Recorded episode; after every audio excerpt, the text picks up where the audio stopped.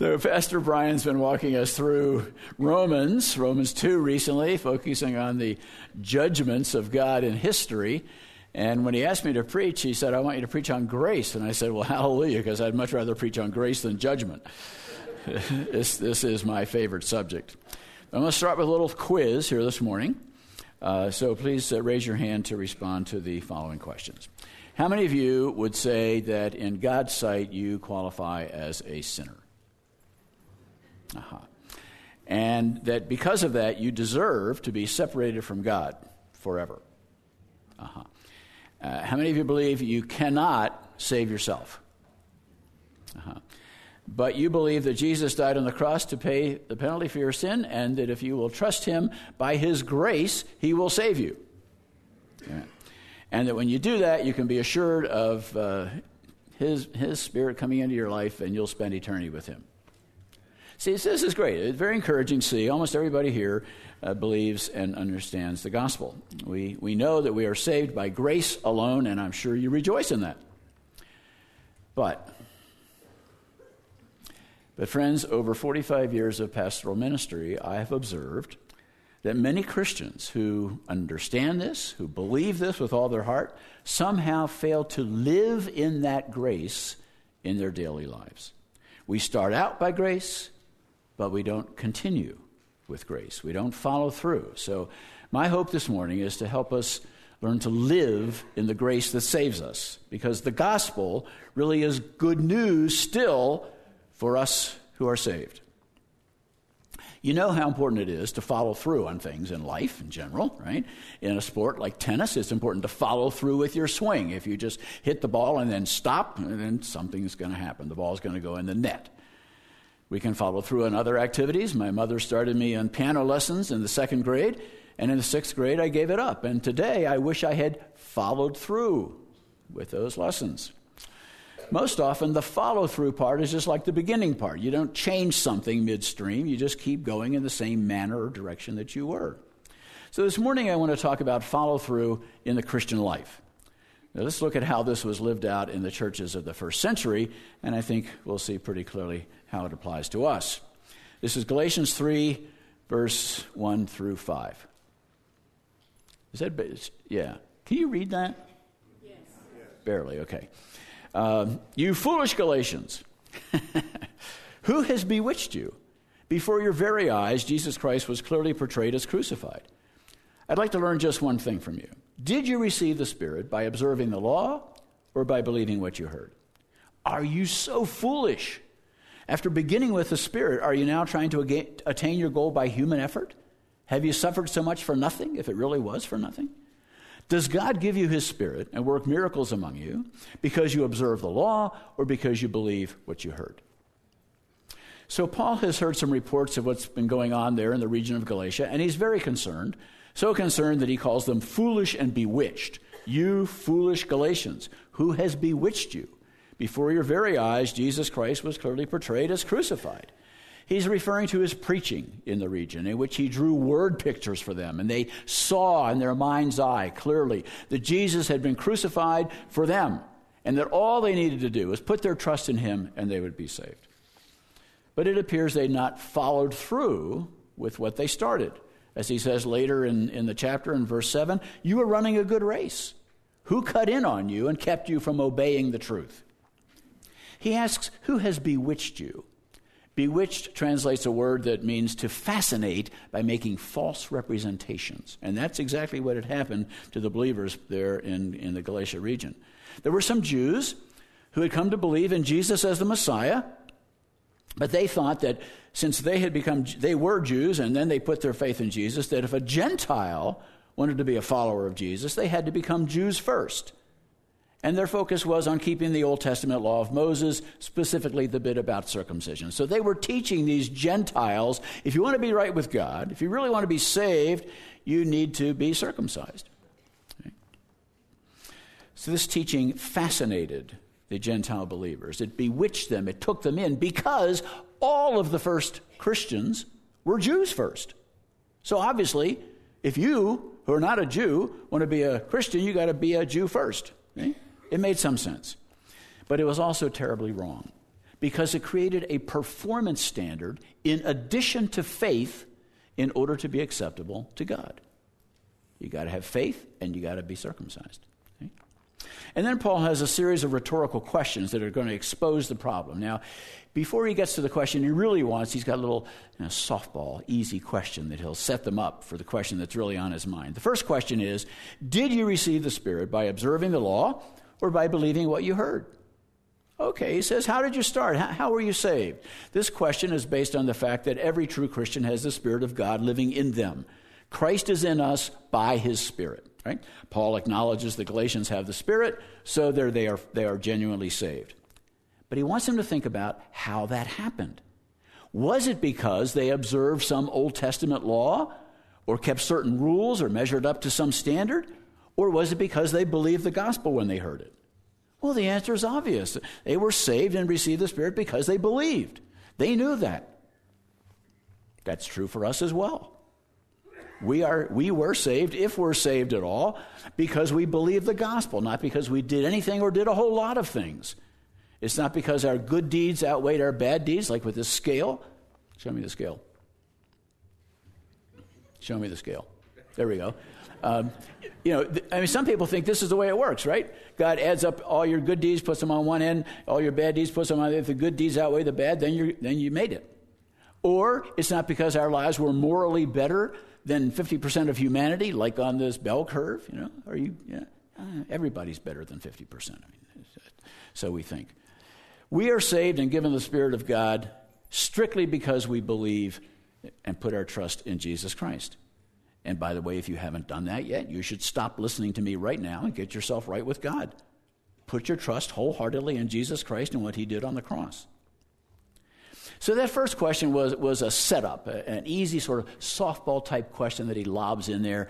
The answer is obvious, but the next question will spring the trap because the next question has to do with follow through.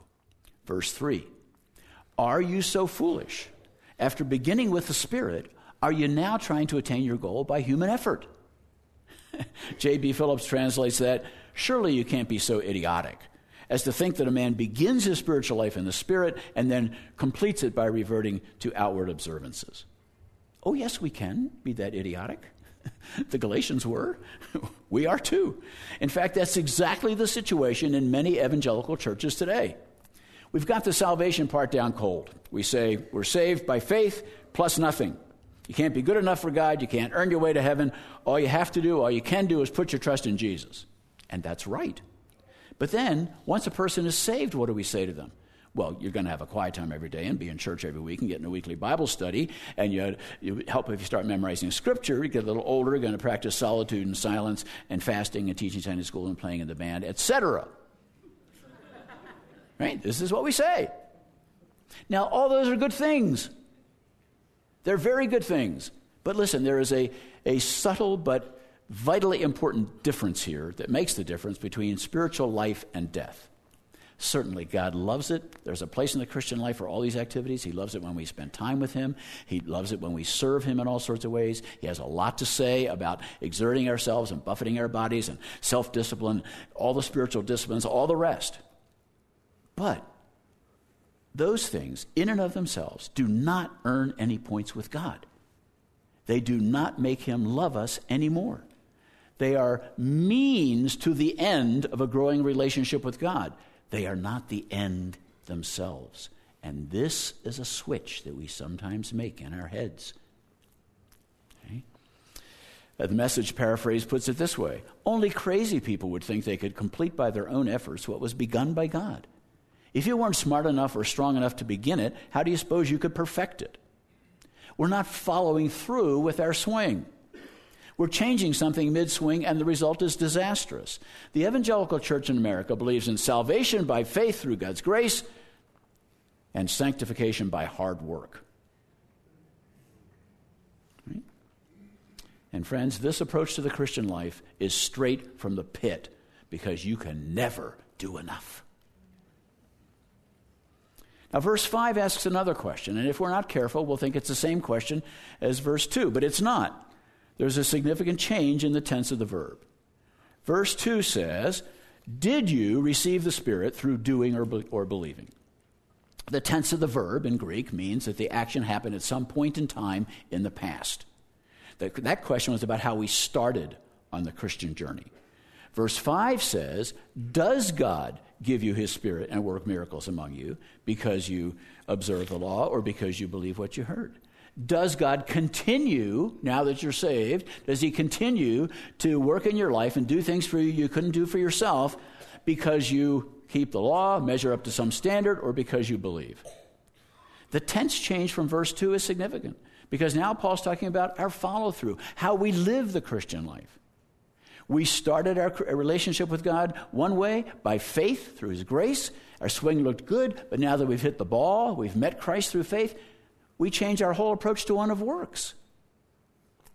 Now, people who think they have to do something in order to be acceptable to God, in order to earn His approval, are frequently very hard workers. They become the most loyal, faithful, dedicated volunteers in the church, and we pastors love you. These people respond to every appeal for help, regardless of whether they're gifted for it, regardless of whether God's calling them to do it. They think, well, somebody's got to do it, don't they? And so they jump in. They give and serve and work and give and serve and work and give and serve and work until one day they crash. They wake up one morning or they drag themselves home late at night from yet another church meeting and they say, This isn't working. I hate this. My life stinks. I'm doing everything everybody ever told me to do for my Christian life, and I don't feel any closer to God. In fact, I feel a million miles away from Him. Where's the love? Where's the peace and joy? That's it, I quit. Sometimes they just quit the ministry or ministries they were involved in. Sometimes they leave the church altogether. And sadly, sometimes they leave the Lord Himself. They believed the lie that the Galatians fell into. They believed that they could please God, they could earn His approval and His blessing by doing something. Just do enough, and God will smile on you. He'll bless you with His presence. You'll attain that higher spiritual plane. Folks, you can't do enough to earn God's blessing. The task for you is not to do more, to serve longer, to work harder. The task for you is to simply believe that He loves you just as you are. Remember that old song we used to sing? Just as I am. It's not only true at the beginning of our life, it's true all the rest of our life as well. He loves you unconditionally. Here's the gospel in one slide nothing you do that you ought to be doing, or avoid doing that you shouldn't be doing, will make God love you more than He does right now. And nothing you do that you shouldn't be doing or fail to do that you ought to be doing will make God love you less than He does right now. You can't earn his love, and you can't lose his love. You can keep striving, keep working hard to, to be perfect, keep on keeping on the rules, but none of that makes God love you any more than he does. And even if you fall off the wagon into serious sin, that doesn't make God love you any less. Look, He saved you with full knowledge of your, of your, sinful nature and what you're capable of. Is He going to reject you now just because you begin to act out of that occasionally? Well, we may have all that straight in our heads, but we don't always live like it. So we develop symptoms in our lives that create a lot of trouble for us. When you go to the doctor with an ailment, the doctor will ask you questions about your symptoms designed to diagnose the problem. So let me suggest some symptoms you may be experiencing, and you can see if any of these are true for you. Almost nobody feels all of these all the time. Yeah. Um, but if you sometimes think these thoughts, you might consider do I have this disease? First, I believe I have to be perfect. I have to do everything right. I believe if I failed, I am a failure. I compare myself with others and I either get puffed up with pride because I conclude I'm better than that guy, or I fall into the pit of low self esteem because I think they're better than I am and I'm worse. I believe that if I do well, God loves me more, and I like myself better. But if I do wrong, God loves me less, and I like myself less too. I tend to be negative and critical of other people. It's easy to find fault with them in order to overcome my sense of insecurity. I put other people on the same impossibly high performance standard that I've got myself on. I become judgmental, intolerant, especially of those who are close to me. I believe God punishes me for my bad behavior. And I interpret misfortune or adversity in life as his punishment for some sin. I obey God, but it's out of fear and duty and guilt, not love. Everything is a, duty. My motives are have tos and shoulds rather than want tos. And the bottom line is, I feel like I have to do something more to please God to deserve his blessing. Now, I've overstated these feelings to some extent, but many of us lean in these directions to varying degrees. Many of these things have been true for me at times in the past. And all of these are produced by trying to run up a down escalator. Let's watch and see what that's like.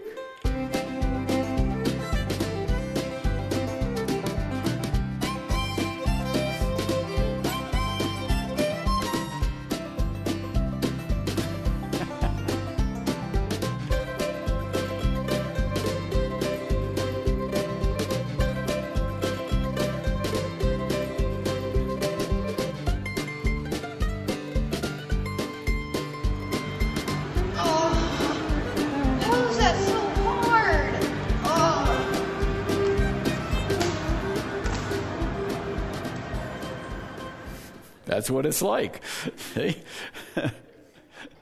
now, the, the theological term for the disease that all these symptoms are symptoms of is legalism. Legalism. An escalator, in this sense, is a law. It's a performance of a, a, a standard that we have adopted for ourselves. It's a way of knowing if we're okay. If we do this or avoid that, whatever it is, then we feel like God loves and accepts us. And if we don't measure up, then we feel like he doesn't like us. He's displeased with us. I call these things down escalators because if we just stand still, if we don't keep going up and going up, they carry us down further and further away from God, down into the pit of discouragement and depression and despair. In order to make any headway at all, we have to run very fast, do up this constantly moving down escalator. It takes a lot of concentration and energy, hard work and self discipline, and at times we're very exhausted. I didn't know it'd be so hard. But we tell ourselves it will be worth it if we can just earn God's favor. One of the many escalators I've been on in the past is that of being a strong leader. I looked at other pastors who had stronger uh, spiritual gifts and talents in, in the area of leadership than I did, and I told myself, I'll never be okay as a pastor until I'm as good as they are. Well, it never happened because I'm not them. But I kept trying, and it kept putting me into the pit. Now, your escalator is different from mine, but a lot of people have them. So let me suggest some common escalators that people have today. One is how well our children are doing with the Lord.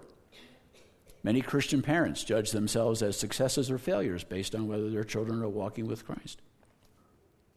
If they're not, then we feel like I'm not okay because I failed at my most important task as a Christian parent. Witnessing. We know we're all supposed to tell people around us about our faith in Jesus, but few of us do, so we load ourselves down with guilt about that. Our weight. Women especially suffer untold guilt because they don't look like the models in the women's magazines or on TV. Men may judge themselves by their athletic ability. That's why you see a lot of fat old men running around softball fields in the summer, trying to tell themselves they're still athletes. Maybe there's a You've seen those guys. yeah, right. That's amazing. Maybe there was a performance standard at work that you tried to live up to, or you know, the boss reinforced that, of course, and you know, your family was encouraging you to go. You know, but if if you failed to to make the promotion, you didn't get the raise, you got cut in the latest reorganization, then you know because you're supposed to do your work as to the Lord, then you failed yourself and your family and your boss and God. Related to that is how much money you make. In our culture, we measure ourselves against others by what kind of house we live in, what kind of car we drive, and what kind of vacations we take. Our worth as human beings is measured by our net worth. Another escalator is living up to other people's expectations, trying to gain their approval all the time, whether that's your spouse or your friends. Nice people at church, but they have really high standards for me. Know? People at work, your in laws, whether it's the generation above you or the generation below you. Yeah? Are you trying to earn their approval somehow? Anybody here still in school? Probably not. You are. Good for you. Okay, so look, you know how important it is to get good grades, right? Yeah, your parents tell you you got to good grades. The teacher tells you you have to good grades. The pastor says you're supposed to study as though you were studying for the Lord himself. So, you better get good grades, see? see? I mean, but, but see, we absorb these things, right? And then we measure ourselves and our value as a person based on whether we get good grades or not. Maybe your escalator is the avoidance of some particular sin. People who choose this one typically pick some sin they especially enjoy, that they will fall into on a regular basis. Or, as I indicated earlier, your escalator may be comparing yourself with other people. If you're not as good as they, as they are at whatever, at being beautiful or handsome or athletic or being a good parent or whatever it is, then you don't measure up, and God won't like you as much. The problem here, of course, is that it's very hard, if not impossible, to score 100 on all of these performance measures. Paul is saying in Galatians 3 that the law, any law, any standard we try to measure up to in order to be acceptable, is a down escalator. What's yours? Huh? What is it which, if you do it, you feel like God loves you a little more, and if you don't, you feel like you've grown further away from Him? I'd like to offer three steps that can help us treat this particular disease and get back to following through in our Christian life with grace.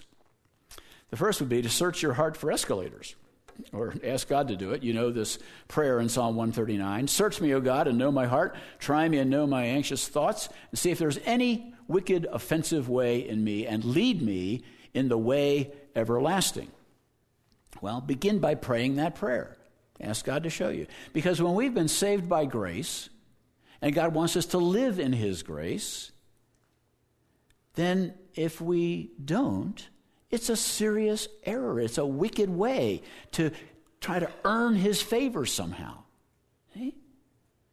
Because here's what happens if, if we say to ourselves, well, okay, I'm saved by grace, but now, in order for God to like me, in order for him to love me, and for, in order for him to accept me, I have to do all these things. The implication of that is that the death and resurrection of Jesus Christ was insufficient to make you right with God. And that's insulting. That is a wicked, offensive way. Ask God to lead you in the way everlasting, which is to live in His grace. Hmm. Secondly, believe His word. We sang a portion of this verse the Lord your God is with you. This is it might have been Ken Van Winkle's verse. It was also Kate Broughton's favorite verse. The Lord your God is with you. He is mighty to save. He will take delight in you. He will quiet you with his love. He will rejoice over you with singing.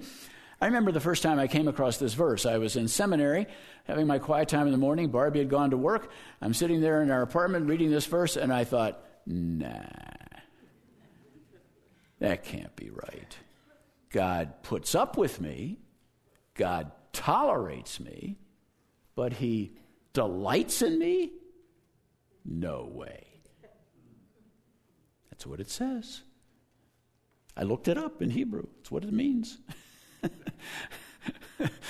I did look it up because I couldn't imagine it was true. it is true. that's what God said to his people who were returning from captivity in Babylon, and that's what he says to us, his people who are living in a different kind of Babylon. He delights in you. And if you have trouble believing that, here's a little exercise you might try. Open your Bible to this verse, Zephaniah 3:17. Get alone, quiet, and just spend 10 minutes with that verse. Just read it over and over and over. Meditate, chew on every word, every phrase, and ask God to make it true for you. That you could believe Him when He says He takes great delight in you. And the third thing I would say is accept his love. Accept his love. In 2003, I had an encounter with Jesus that changed my life. I had been very discouraged. Uh, I kept telling myself I wasn't depressed, but I was depressed all through 2002. I finally waved the white flag. I told the elders I was, I just couldn't go on. And the elders sent Barbie and me to a counseling center in Marble, Colorado for pastors who were struggling with one thing or another. It was a two weeks there. And towards the end of that time, I had a time to just get alone with the Lord, and I, I guess the Holy Spirit suggested this question to me What do I think I would see if I could see Jesus physically in front of me?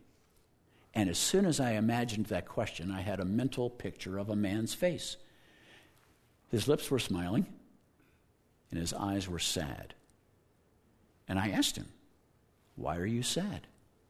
And he said, Because you won't accept my love. And I felt like he had just smacked me. Because, friends, that was so right on. I couldn't accept his love. I was working too hard to earn it. Running up a hundred different escalators, trying to be worthy of his love. Don't do that.